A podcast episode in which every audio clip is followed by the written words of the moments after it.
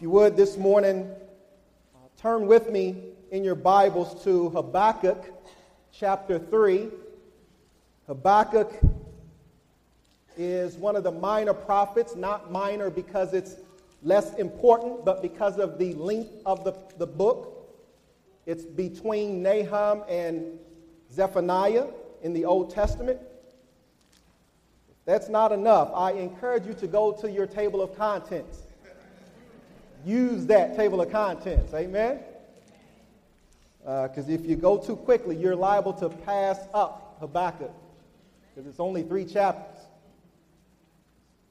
Amen. Habakkuk chapter 3. We're going to look at verses 16 through 19.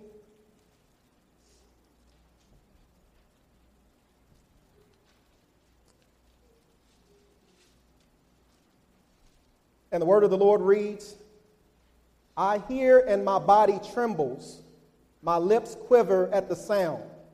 Rottenness enters into my bones, my legs tremble beneath me. Yet I will quietly wait for the day of trouble to come upon people who invade us. Though the fig tree should not blossom, nor fruit be on the vines, the produce of the olive fail, and the fields yield no food the flock be cut off from the fold, and there be no herd in the stalls, yet I will rejoice in the Lord. I will take joy in the God of my salvation. God the Lord is my strength. He takes my feet like the deer's, He makes me tread on my high places. May the Lord have a blessing upon the hearers and readers of His word. Amen. I like to title this message When Things Go From Bad to Worse when things go from bad to worse. Have you ever witnessed, maybe on a video, a crime or an assault take place and bystanders just sit by and they don't do anything? Uh, when you know that someone should step in and try to help someone maybe who's been victimized in some particular way and, and you just you just want to, to just scream maybe at the screen or the TV or the video or whatever and say, do something. That's, that's kind of what the prophet Habakkuk kind of felt like toward God initially in this book. He starts off his book by questioning how a just God can sit idly by while there is so much injustice, corruption, and idolatry going on in his country, Judah. It kind of sounds like today, doesn't it? Uh, when we look at our times in which we live and we see a young man who can be sentenced to only six months of jail time after being found guilty of rape. When we look at our political landscape and we see that there can be a candidate who can come within one seat removed from the presidency of the United States of America and yet spit so much venom and hatred. And people not necessarily support all that he stands for, but says, I will vote for him. That's the times in which we live. And we can even look in our own personal lives today and just look at some injustices at times. Amen? Uh, sometimes in the workplace, some of you know that you are not getting paid a fair wage that you should be getting paid. Or you know that you're doing the exact same job as someone else, but yet they're getting paid a little bit more than you. Maybe because you are a female, or because you are of a different race, or maybe it's something else.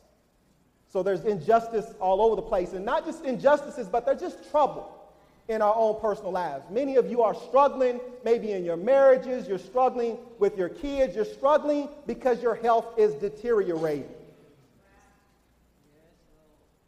And we find ourselves sometimes responding like Habakkuk did in the beginning of this book, where he says, How long shall I cry for help and you will not hear? Habakkuk thought God was just idly looking at all the wrongdoing with no intention of doing anything. He just thought that how could there be a just God? He didn't, he didn't doubt that God existed. He's actually praying to God, he's talking to God, but yet he finds himself asking God, God, why are you not doing something about what is going on in my time, in my day?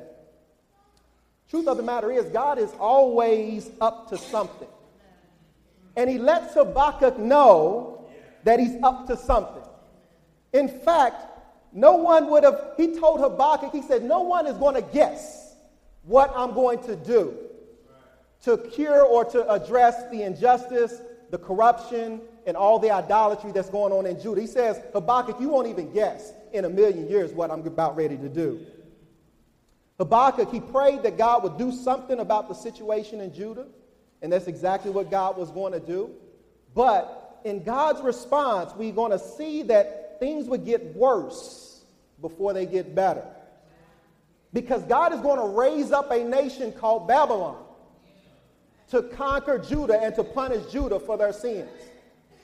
Now, that may seem okay, but the problem that Habakkuk had with Babylon punishing Judah was he says Babylon is even far worse than Judah is. He says they're more corrupt, they're more sinful, they're more ungodly than Judah is. Compared to Babylon, Judah was like a saint. They answered to nobody, they cared about nobody, they were gods to them own selves. This would be the nation that would rule over Judah. And Habakkuk said, I can't figure it out. First of all, I'm praying to you, Lord, to, to, to bring about change within my land, Judah, because of all the corruption and all the, the, the, the, the, the, uh, the, the idolatry and all that is going on. And when I do that, you give me the answer that you're going to take Babylon and you're going to use them to conquer your people, Judah, your chosen nation. And because of that, things are going to get worse before they get better. And that's what we see here. God doesn't even initially let Habakkuk know that he's using Babylon to punish Judah. He just lets him know that he just lets him know that they're going to that things are going to go from bad to worse. So what are we to do when things in this world and in our own lives go from, from bad to worse? Many of you are struggling in some situations where your situation isn't getting any better. In fact, it may be getting worse. Through the message today, God is, is calling you and I to trust that He knows what He's doing. When things go from bad to worse, He's calling you and I to, to know and to trust that He knows what He's doing. And it's, it's one thing to say that we trust God, it's another thing to live like we trust God. And as we look in chapter 3, Habakkuk, we'll see what it looks like. As we look at this passage, we'll see what it looks like for us to trust that God knows what he's doing. The last four verses of this chapter are part of, of what some may refer to as a prayer of praise or a doxology. In the entire third chapter of this book, Habakkuk breaks out in praise to God. And that's a stark contrast to how he started out the book. And as we see, that, that's quite a bit different when we look at how he started out. He finds himself praising God in spite of the fact that things would go from bad to worse because he came to trust that God knows what he's doing in raising up Babylon. In fact, God lets Habakkuk know in chapter 2 that Babylon will be judged for their ways as well. God's ways are truly amazing. And so, as we look at this particular passage, we need to look at okay, what are we to do? How are we to, to respond when things go from, from bad to worse, when we see situations that, that unfold before us? What are we to do? And the, the first thing that we see, we must wait on the Lord to deliver if we're going to trust that God knows what He's doing. Wait on the Lord to deliver. And that's exactly what we see Habakkuk doing. He, he waits on the Lord to deliver. As we look at chapter 3 and we look at verse 16, we see it declaring, I hear and my body trembles. My lips quiver at the sound, rottenness enters into my bones, my legs tremble beneath me. Yet I will quietly wait for the day of trouble to come upon people who invade us. Habakkuk could wait for God to deliver because God gave Habakkuk a vision or a revelation of what was going to happen in chapter 2. He told him to, he told Habakkuk, he says, Go get your tablet out, Habakkuk. He said, Get your tablet out, and he said, Write it down. He says, I want you to make it plain to the people about what's going to happen here. He then gives them a vision of what is going to happen to Babylon, the superpower of that time, the most powerful nation, a nation that is cruel, that is unjust, that is ungodly, that is wicked, that is harsh. God says, Look at what I'm going to do to Babylon after I use Babylon to punish Judah he's basically saying to Habakkuk. He says to Habakkuk, don't worry, Babylon is going to get theirs too. And they're not getting off. And trust that God knows what he's doing. And so we see that unfold. And as we look, we can even look back to chapter 1. I want you to look back at chapter 1, and I want you to kind of see how this unfolds in the second verse, where Habakkuk first starts out in this letter, and he, and he really first starts out is questioning God, and then God responds. In verse 2, he says, O Lord, how long shall I cry for help, and you will not hear, or cry to you violence, and you will not save? Why do you make me see iniquity, and why do you idly look at the wrong? Destruction and violence are before me, strife and contention arise. So the law is paralyzed, and justice never goes forth. For the wicked surround the righteous, so justice goes forth perverted. That's Habakkuk. That's how he felt. And then we see God responding in verse 5. He says, Look among the nations and see, wonder, and be astonished, for I am doing a work in your days that you will not believe if told. For behold, I'm raising up the Chaldeans, who are the Babylons, that bitter and hasty nation, who march through the breadth of the earth to seize dwellings not their own. They are dreaded and fearsome. Their justice and dignity go forth from themselves. Their horses are swifter than leopards, more fierce than the evening wolves. Their horsemen press proudly on. Their horsemen come from afar. They fly like an eagle swift to devour. They all come for violence, all their faces forward. They gather captives like sand. All kings they scoff, and at rulers they laugh. They laugh at every fortress, for they pile up earth and take it. Then they sweep by the light, the wind, and go on. Guilty men whose own might is their God. That's how he describes Babylon. That's how God describes Babylon. He says, I'm raising them up. And they are going to punish Judah for their sins.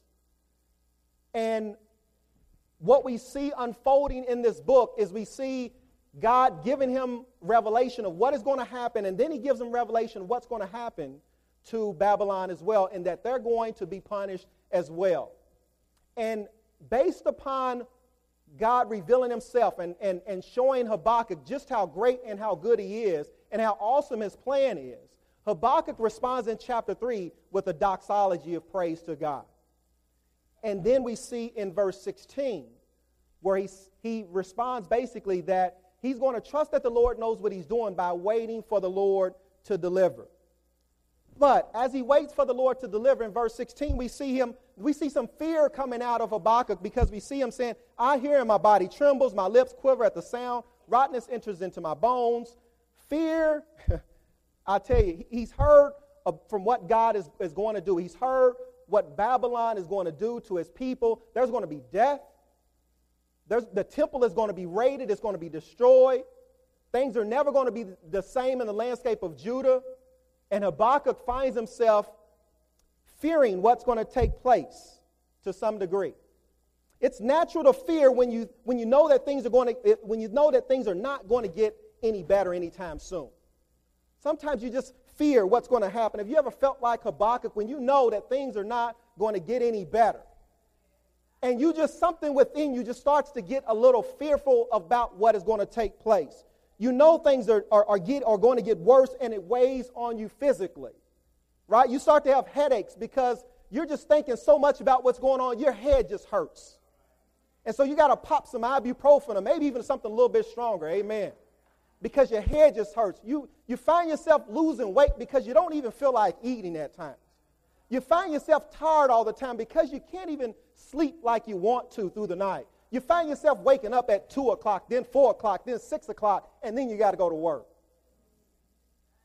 And so physically, it's weighing on you about what is taking place in your life or what situation you're actually going through. And like Habakkuk, you find yourself where your body is just feeling the effects of that. Ulcers and everything else start to take place. And so it's natural to fear, but it's a problem when our fear leads us to, to, to distrust what God is going to do. It's a problem when our fear leads us to not exercise faith in God. But I think it's natural at times to fear just because of what's going to come. And I think that's what Habakkuk is at. He's at a place where he's like, I know what is going to come, and I'm not, oh, I'm, it, I'm unsettled by Babylon conquering my nation. Think about a country coming to overtake the USA. He says, I'm unsettled by the thought, but he says, yet. Yet I will quietly wait for the day of trouble. to come upon people who invade us. He wasn't, he wasn't, he wasn't at a place where he, he had lack of faith because he says, you know what I'm going to do? I'm going to wait for the Lord to deliver. Wait, wait on the Lord to deliver. In spite of how he felt, Habakkuk said, Yet I will wait. And that's exactly what we need to do at times in our own lives when we find ourselves in a place where things get worse before they get better. When we find ourselves in that place, when we trust in that the Lord knows what He's doing, we wait on the Lord to deliver. That's what it means to wait on the Lord. The wait on the Lord means to have the assurance and the expectation that God is going to do what He said He's going to do regardless of what things look like or how your life is, is unfolding before you, regardless if things go from bad to worse, it's, it's, it's to believe and to trust that, okay, God has a plan and He's working it out for my good and for His glory. And that you know that God cares more for you than you can even care for yourself. So you know that God's going to take care of you. And so Habakkuk got to a place where he could resolve that, okay, God is in charge and He makes no mistakes. In other words, when you wait on the Lord, you take God at His word and you live according to it. So Habakkuk was saying, Lord, I'm going to take you at your word of what you said you're going to do. Now keep in mind, God did not give him any timetable of how long this was going to take place. He didn't say it was going to take place for two years or whatever the case may be. Habakkuk had no idea how long this was going to take place. We know because when we look at other books like Jeremiah that it was going Babylon was going to be over and rule over the people for 70 years. That's a long time. But at this time, Habakkuk had no clue and no idea how long this was going to take place.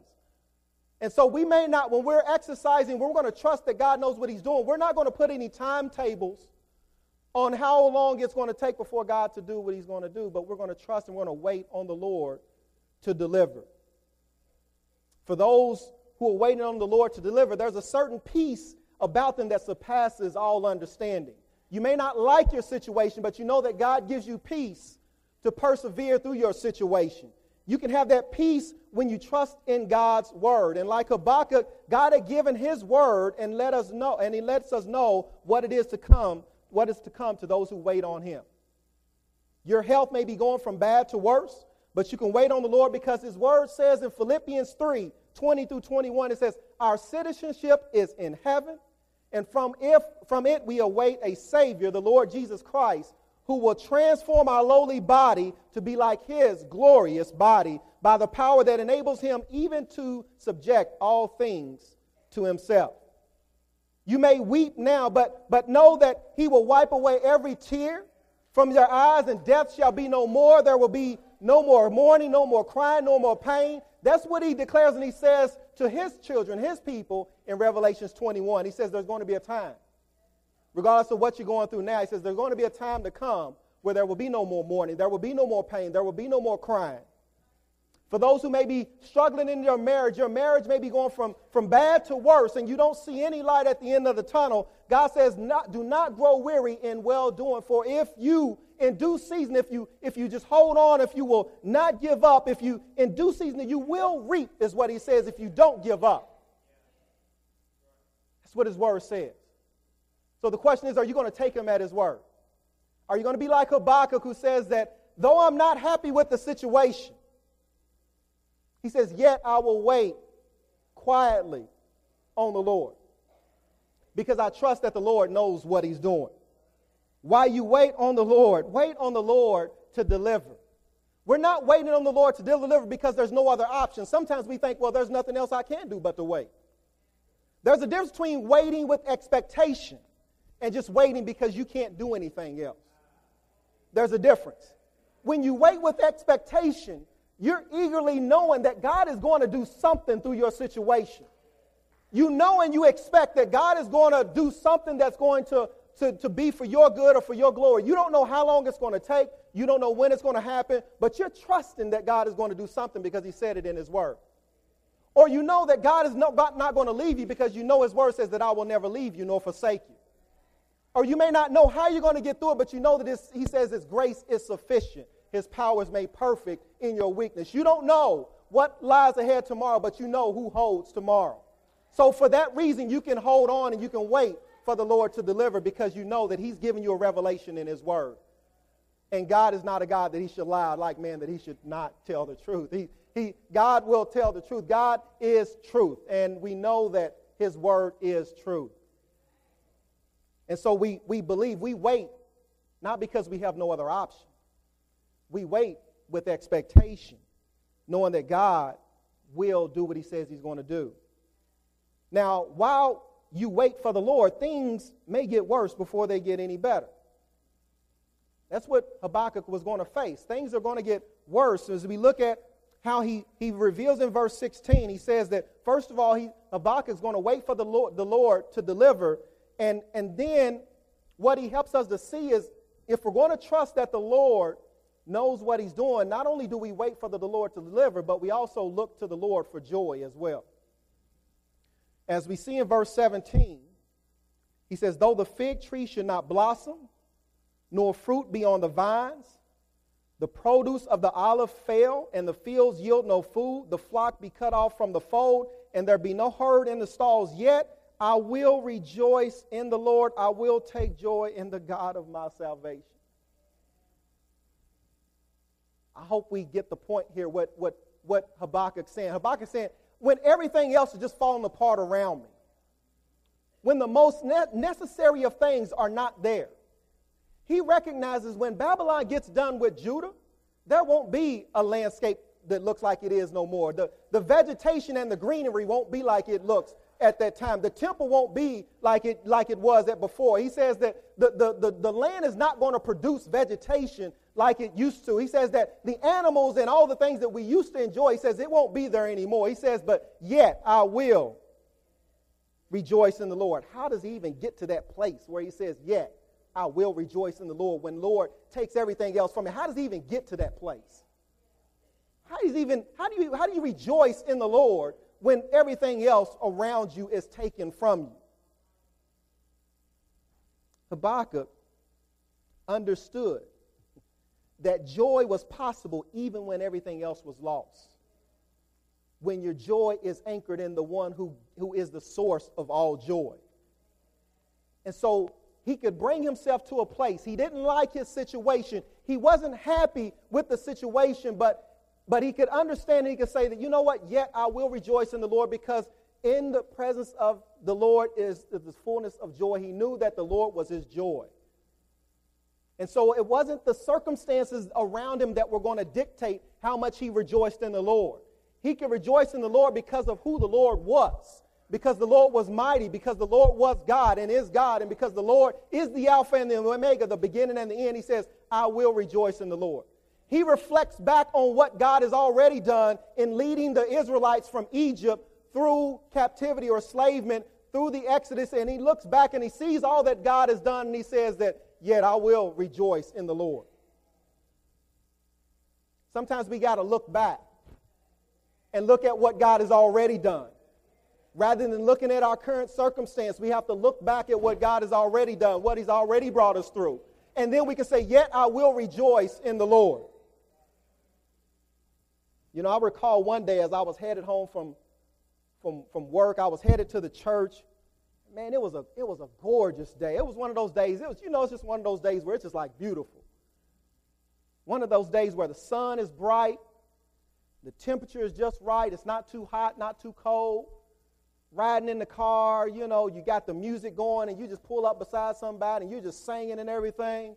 My God is an awesome God. He reigns, you know, and you're just like, man, this is nice, right? I mean, the sky was clear and everything. And so it was a good day. And then all of a sudden, for some reason, the question popped into my head Would you still feel the same way if you were living in Syria or a country where there was a lot of rubble? Would you still feel the same way if you didn't have a car to drive in and listen to that music that you're listening to? Something came to my mind and it started asking me the question would you still feel the same way if you didn't have a job that you were coming from and you didn't know how you were going to put food on the table? Would you still be able to rejoice in the Lord at that point? Would you still think today is a good day, even though the sun is up because God has raised the sun up and He keeps it up? Would you still think it's a good day? If everything in your life wasn't so straight at that moment, would you still rejoice in the Lord?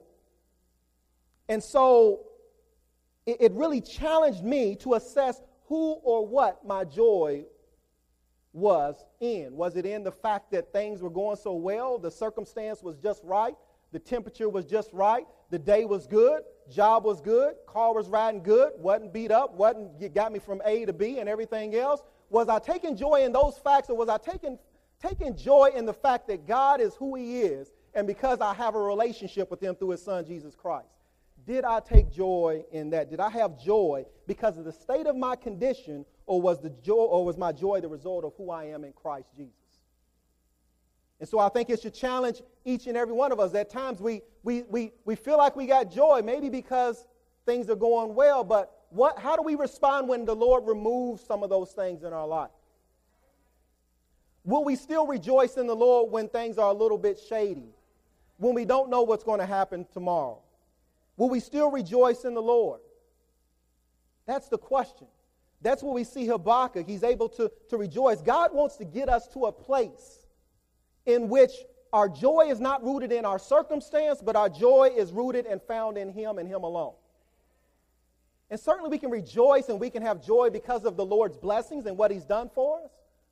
But we should not take our eyes off of the one who gave, who is the source of all joy. And the Lord sometimes has to remove these things from our, our life in order to help to make to, to remind us of, of, of, of where our, our love and our joy should be anchored and it shouldn't be anchored in our circumstance. How do you know that you have joy in spite of your circumstance? You know you have joy in spite of your circumstance when you're able to rejoice in the Lord no matter the situation. When you have joy, you may not feel like it, but, but you can find a reason to sing a song of praise to God even when you don't feel like it. Even when your body is aching, you can still bring up something within you and say, Lord, you are good. And I love you. It's, you can still sing a, a, shout of praise when your car is breaking down and you, and you don't know how you're going to get from point A to point B. You can still, at some point, say, Lord, I, I know that you're good and, and you've done more for me than, than I can even imagine or even I, I even deserve. Or when your marriage is, is struggling a little bit, you can still fall down on your knees and you can just give the Lord praise because of who He is. That's how we, we, we sometimes start to gauge if our joy is anchored in our circumstance or if our joy is anchored in the Lord. You may not have much money in your bank, bank account, but you can rejoice when you know from whom all blessings flow. You know that God will supply every need of yours according to the rich riches in his glory. You know that you can give glory to God.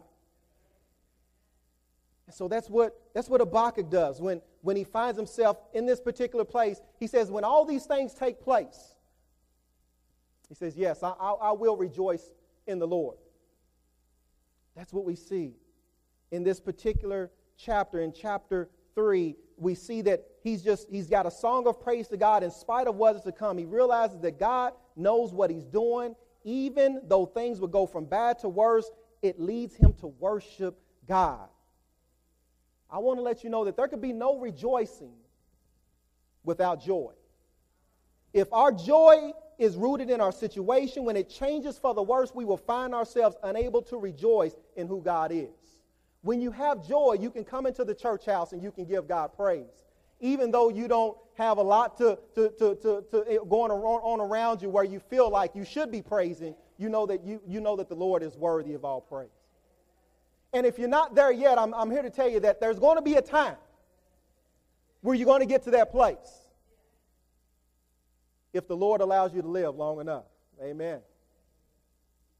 Notice that Habakkuk said in verse 16, he says that, Yet I will quietly wait for the day of trouble to come upon us, to people to uh, go down in verse 18. He says, Yet I will rejoice in the Lord. I will take joy in the God of who? Of my salvation. So Habakkuk focuses on the fact that God is a God who saves.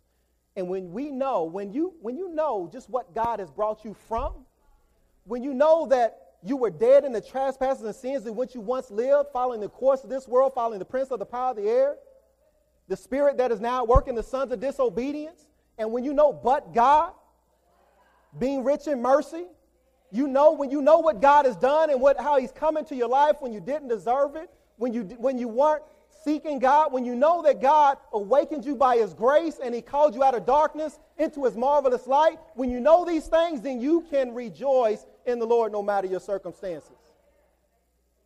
You know you can rejoice. And then when others see all that's going on around you in your life and they say, Why do you have so much joy? You say, My joy is not based on my car. My joy is not based on my house. My joy is not based on the condition of my marriage. My joy is based on the Lord and the Lord alone because of what He's done for me. And because I know that I was a sinner and I'm saved by grace. And I know that because Jesus Christ loved me enough to die on the cross for my sins, I can rejoice. The Lord gives me reason to rejoice each and every day, regardless of what my circumstances are. He's given you a reason to rejoice. And the Lord has to remove some of those things at times in our life to say, okay, where's your joy rooted? Lest we forget what He's already done. The joy. Is He the joy of your salvation? We say it all the time. If the Lord never does anything else for me, He's already done enough. But if the Lord removes some things from our life, will we still say that same thing? The Lord's trying to get us to a place where we acknowledge that He is enough, that He is our satisfaction. Whom do I have in heaven but you? Earth has nothing I desire but you. My heart and my flesh may fail, but the Lord is my desire, my portion forever. That's where He's trying to get us to. Where it's like, if everything else fails, Lord, you're still enough. You're still enough. God plus nothing means everything what he's trying to get us to. That's the mathematical equation he's trying to get us to. No supplements are needed for you, God, because you're just that good.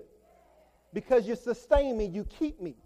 You, or, you order my feet, Lord God. You and you alone keep me, Lord God. You the one who gives me breath to breathe. It is you, Lord. So the Lord's trying to get us to that place where we have joy, not just happiness. because happiness is based on what's happening. Joy is based on just the Lord and the Lord alone. And so, regardless of what takes place, you're like, Lord, I still love you. You still may question some things that are going on, but you say, Lord, I still will rejoice. I don't, I don't understand it, but I still will rejoice. I don't know what you're doing. It, it looks kind of messed up to me, Lord God, but I still will rejoice. And you can remind yourself that the word says that my ways are not your ways, your thoughts are not my thoughts. He says, Look to Him for your joy. That's when we trust that the Lord knows what He's doing, when we can still rejoice, when we look to Him for our, for, for our, for our joy.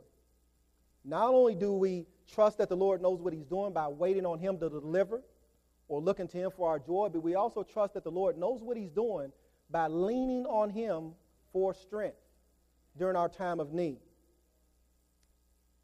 as we look at verse 19, that's where Habakkuk finds himself. He says, God, the Lord is my strength.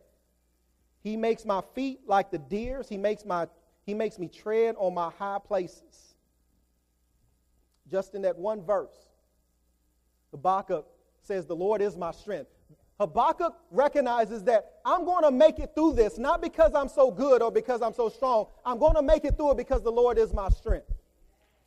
And because the Lord is on my side, he says that I know I'm going to make it, I'm going to persevere. He says, The Lord is my strength. He's going to keep me up on every side, He's going to hold me up. And many of you know those situations that you're going through. You don't know how you got through it. You don't know what, what came about you, but you know that the Lord saw you through. You know without a shadow of a doubt that if it had not been for God on your side, where would you be? Where would you be? And you can just look back and you say, Thank you, Lord. Thank you for getting me through. Thank you for not letting me fall, fall down and not be able to recover again. Thank you, Lord, for not allowing me to doubt you and to turn away and to fall away in my faith towards you. Thank you, Lord God, for enabling me and giving me the strength to fight the good fight of faith. Thank you, Lord. That's what Habakkuk, he says, he says, I will declare that the Lord is my strength. It is God, he says, who keeps my feet stable. Like, like a deer, he says, like a deer, he says, he's the one who keeps me stable. So when somebody says, How are you able to stand? He says that it's the Lord who keeps me standing. not only does he keep you standing, he says he allows you to go over your high places. Some of you have some high places in your life. I don't know what those high places look like. Those high places may be a marriage issue, it may be money issues, it may be health issues, it may be addiction issues. I don't know what it is. But when you turn to the Lord and you look to him for your strength, you can be like Habakkuk who says, He makes me tread on my high places. he lets you walk over like you're more than a conqueror through Christ Jesus who's in you. He allows you to tread on your high places so that you're not succumb to your circumstance, but you're able to rise above your circumstance. But God. I like what J. Ronald Blue said. He says, The way to get out from under the load is to get right under the Lord. To be under the Lord is to be over the circumstances. When you know that the Lord is on your side, you know that He won't let you fall. He won't let you be done. No weapon formed against me shall prosper, is what his word says. And so, yet I will trust in the Lord. I will trust in the Lord because I know that the Lord is my strength. Paul knows what that's like. Paul knows what that's like because there were many times where he was about done in himself. And he knew that it wasn't because he was so wise, it wasn't because he was so great, it wasn't because he was so strong, that he made it through, he knew that the only reason he made it through was because he leaned on the Lord for strength.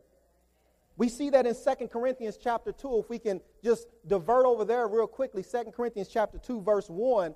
This particular situation always kind of amazes me in verses 8 through 9. Actually, 8 through 10. 2 Corinthians, I just want to give you a, an illustration of what this looks like to lean on the Lord for strength. In verse 8, he says in 2 Corinthians 1 For we do not want you to be ignorant, brothers, of the affliction we experienced in Asia. For we were so utterly burdened beyond our strength that we despaired of life itself. Did you get that? He says, We burdened beyond our own strength. And then in verse 9, he says, Indeed, we felt that we had received the sentence of death. Paul says, felt like we, we received a death sentence. And then he says, But that was to make us rely not on ourselves, but on the God who raises the dead.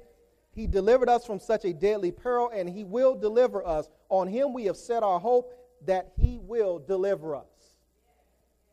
Did you see what Paul said? He said that he said this, this came about. He says, so that so to make us to not rely on ourselves, but the Lord who's the one who gives us our strength. And many of you declare that famous verse um, I, I can do all things through Christ who strengthens me. That's what it looks like, where you lean on the Lord. Not just you can do all things through Christ like it's dunking a basketball or something like that, where we use that out of context sometimes. That's taking a little bit extreme, but where he says that through all that I go through, through my, through my pearls and through my tribulations, through my, through my afflictions and through everything that I'm going through, I can do all things through Christ who strengthens me. Because I know that he's got me. I'm convinced this is one reason the Lord will indeed put more on us than what we can bear. Not we hear the scripture or we hear the there's no scripture verse that says the Lord will not put more on you than you can bear. That's not scripture. You take it out of context, where so as Lord will not tempt you. And he would not, I will always leave you a way out. But the Lord will put more on you than you can bear so that you rely on him and not yourself. So that you will look to him for strength and not ourselves. The Lord will put more on you to bear so that you will lean on him and not yourself or not someone else. Paul describes this situation. He says, we, we were in a situation that seemed hopeless. We, we had a death sentence. So things may go from bad to worse, but know that God will give you the strength to rejoice even in the midst of it because He is your strength and He is your salvation.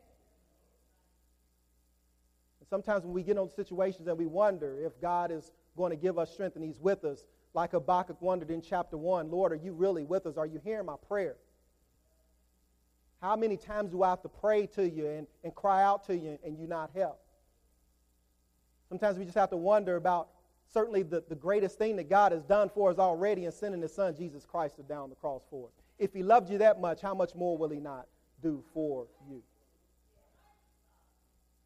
We lean on the Lord for strength as we turn to him in prayer.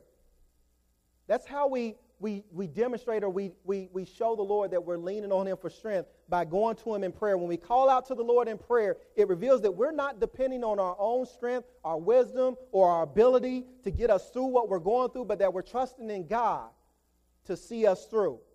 Do you find yourself on your knees fighting your battles rather than talking to other people? Do you find yourself on your knees calling out to the Lord like Habakkuk did in chapter 1, even when he says, Lord, I'm calling out to you? Do you find yourself on your knees seeking the Lord for strength? It, it, that's what it looks like to lean on the Lord for strength. So if we're going to trust that, that God knows what he's doing when things go from bad to worse, we must wait on the Lord to deliver. We must look to the Lord for joy, and we must lean on the Lord for strength. God's response to use Babylon to punish Judah for their sins was, was just unimaginable. And that's, we see just in this one book, this particular situation, Habakkuk's book, this unimaginable situation that no one else could see, no one else could fathom, but but we also see that there's something else that God did, even however imaginable it was to think that God would use Babylon to punish Judah for their sins. He did something even more unthinkable than that. And as we look at Genesis through Revelations, we see just this uh, everything centered around this salvation and this redemptive plan that the Lord has. That He would send His only begotten Son, Jesus Christ, to die on the cross for your sins and for my sins. So, as God used Babylon, a wicked and an unholy and ungodly nation, to punish Judah, God says that I'm going to do something even more unthinkable and un- unimaginable. And Paul even said, It's a mystery. I don't understand. It's the mystery of Christ. It's hidden. God veiled it for hidden, hidden it for ages, and now it's revealed in the New Testament. He says that God sent his only son.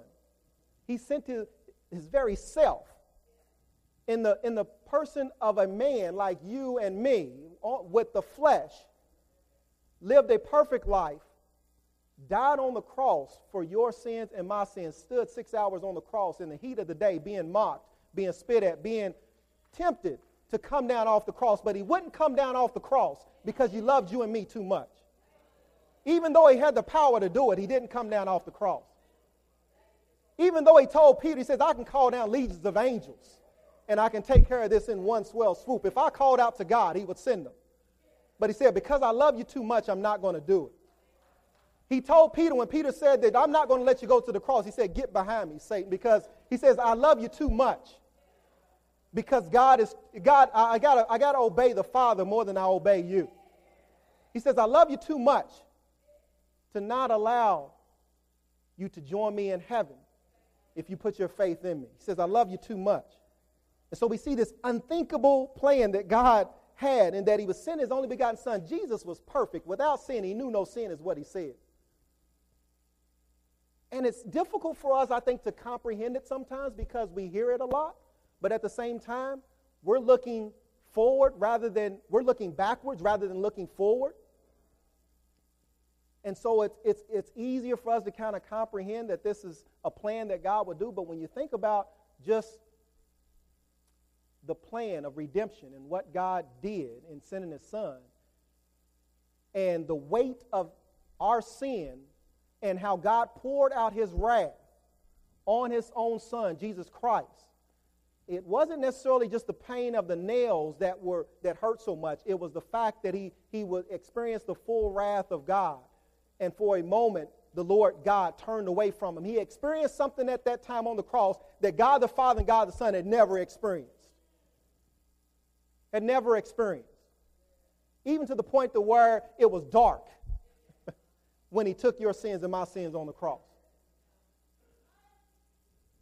And some would look at it and they said, this, this, something is not going right here. We've never had this happen during a crucifixion. And the veil was torn so that you and I could have access to the Father and we could be reconciled and have peace with God the Father through our faith in his Son, Jesus Christ. That's what God has done. That's the plan of redemption. And he started back in Genesis chapter 3. It started a long time ago. In fact, it started before time even began. That's how amazing God is. He says, before I even say, let there be, he says that this is what's going to happen. Because I know Adam and Eve are going to sin against me. He says, I know that's going to happen. I'm going to raise up someone named Abraham, and I'm going to lead him, and he's, going to, he's not going to have any children.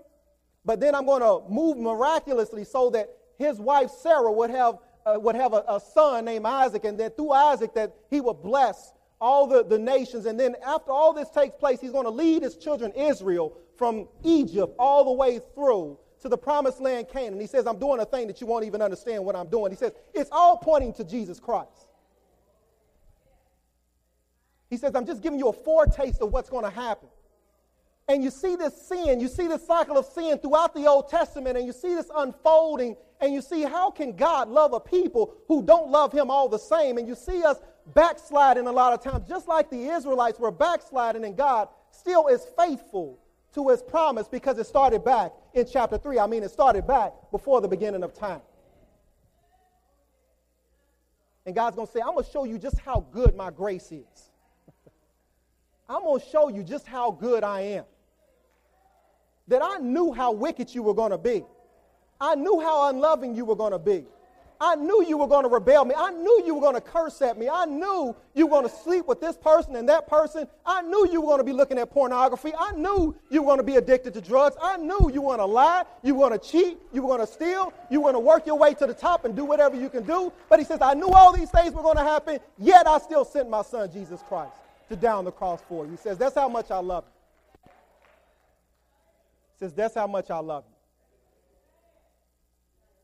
I gave you my best in my son, Jesus Christ. That's love. That's love. That's unconditional love. That's what love looks like. So he did something that was unfathomable. And all that Paul could say is, oh, the depths of the riches and the wisdom and the knowledge of God. How unsearchable are his judgments, how inscrutable are his ways. He says that it's just so deep. I says, how can you figure it out? That's God. I come to tell you, if you've accepted Jesus Christ as your Lord and Savior, regardless of how bad things get, you can rest knowing that God has already taken care of your worst problem which is our sin. And because your sin debt is paid for by Christ, the suffering you are enduring, it cannot compare to the glory that will be revealed to us. It says it can't compare. I know it's difficult now. I know whatever you may be going through. I know situations may be going from bad to worse. It's not nothing to take lightly, but he says, it, whatever you're going through now, he says, it can't compare. So he says to wait on the Lord to deliver. Look to the Lord for your joy and lean on the Lord for strength. If you haven't given your life to Jesus Christ by accepting Him as your Lord and Savior, my prayer is that you will see that no problem you experience in this life, no problem that you experience or endure in this life will compare to the problem you're going to have before you when you stand before the judgment seat of God and God will judge you for your sins. And he says, just one sin, you're guilty. What about a lifetime of sin? Your greatest problem, he said, the thing is, you think things are bad now. If you don't accept Jesus Christ as your Lord and Savior, it's going to get unimaginably worse. It's going to get unimaginably worse. And I say this not to scare you. I say this because it's the truth. I say this to try to help you to see what is to come for those who refuse his son, Jesus Christ. This word says that how shall we escape if we neglect so great a salvation? How shall we escape his wrath if we neglect so great a salvation? I pray that you, if you haven't accepted Jesus Christ, that you will Turn to Jesus Christ today and put your faith in Him and know that He has already taken care of your greatest problem. And that you too will spend one day, one day you will spend uh, with Him in eternity with His Son, Jesus Christ. There's no other way, and there's no better time than now. Let us pray.